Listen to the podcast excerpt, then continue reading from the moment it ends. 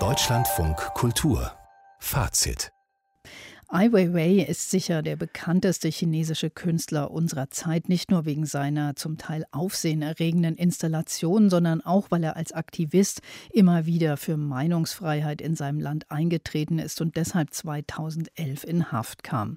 2015 konnte er nach Berlin ausreisen und inzwischen lebt er in Portugal. Über sein bewegtes Leben hat er jetzt ein Buch geschrieben, Tausend Jahre Freud und Leid heißt es in der deutschen Übersetzung, die morgen morgen erscheint. Und bei mir ist jetzt meine Kollegin Ruth Kirchner, die viele Jahre Korrespondentin in China war. Hallo, guten Abend. Ja, schönen guten Abend.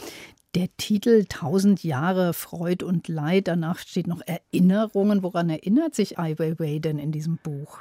Also er erinnert sich ganz stark an seine Familiengeschichte. Daher auch dieser Titel Tausend Jahre Freud und Leid. Das ist ein Zitat aus einem Gedicht seines Vaters. Das ganze Zitat endet dann mit dem Satz, und keine Spuren sind mehr sichtbar.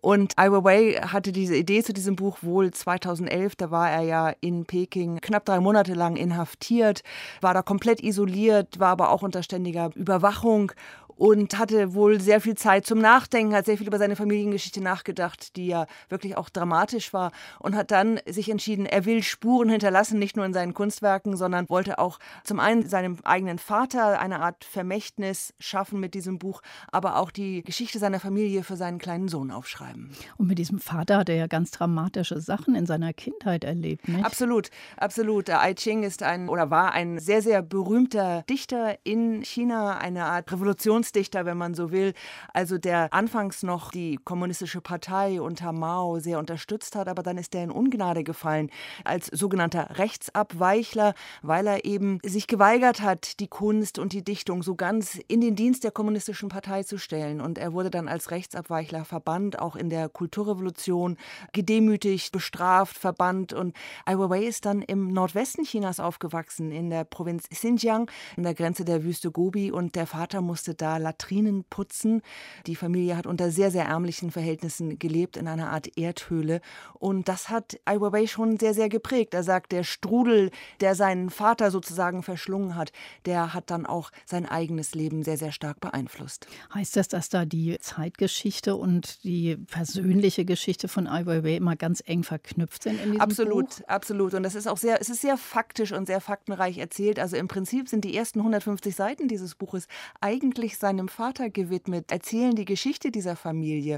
Und es ist mit sehr vielen historischen Details angereichert. Und das ist ehrlich gesagt sehr, sehr spannend zu lesen, weil das ja so etwas ist, was im heutigen China nicht so wirklich immer erinnert werden darf. Also dieser Umgang mit der Geschichte, der Umgang mit der neueren Geschichte, den leidvollen Erfahrungen, auch diesem brutalen Umgang der kommunistischen Partei mit Leuten, die eben nicht auf Linie geblieben sind. Also das wird einem nochmal so richtig klar beim Lesen.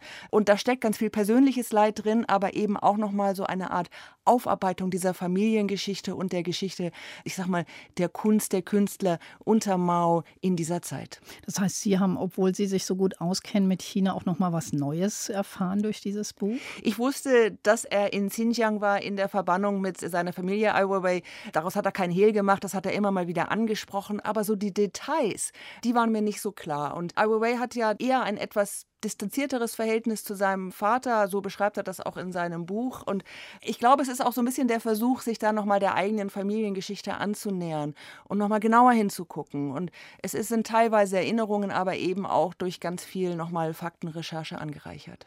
Erfährt man denn auch was oder spielt es eine große Rolle in dem Buch, wie sich all das, was er erlebt hat, eben auch auf seinen künstlerischen Werdegang ausgewirkt Ganz hat? genau. Er hat ja dann nach dem Todmaus, nach dem Ende der Kulturrevolution, kam die Familie dann eben nach nach Peking. Äh, Ai Weiwei hat dann angefangen, Kunst zu studieren, ist dann in die USA gegangen, hat ja, war ja sehr lange in New York, hat da für sich, ich sag mal so, die Freiheit der Kunst eigentlich entdeckt, hat die Kunst von Andy Warhol entdeckt, von Marcel Duchamp, hatte da ein, ich sag mal, etwas unstetes Leben, hat sich mit Gelegenheitsjobs durchgeschlagen, aber das hat ihn sicherlich auch geprägt, aber so international bekannt geworden. Und auch das beschreibt er ja in dem Buch, ist er dann eigentlich erst nach der Rückkehr nach Peking, dann Anfang der 90er Jahre. Und da war er zu Anfang in so avantgardistischen Künstlerkreisen unterwegs, hat sich da einen Namen gemacht und dann ja an diesem Entwurf Entwurf für das Olympiastadion 2008, das sogenannte Vogelnest, mitgearbeitet und das war so sein erster wirklich großer internationaler Aufschlag. Jetzt also auch noch ein Buch. Wie ist es denn so geschrieben? Wie liest sich das so? Das liest sich sehr flott, würde ich sagen. Das ist, wie gesagt, sehr faktisch erzählt. Ich habe so den Eindruck, da haben natürlich andere Leute auch noch mit dran mitgeschrieben. Er hat es nicht allein geschrieben. Er hat es nicht alleine geschrieben. Es beruht auch teilweise wohl auf Tonbandaufnahmen, die er auf Chinesisch dann aufgenommen hat, über sein Leben, über das Leben seiner Familie.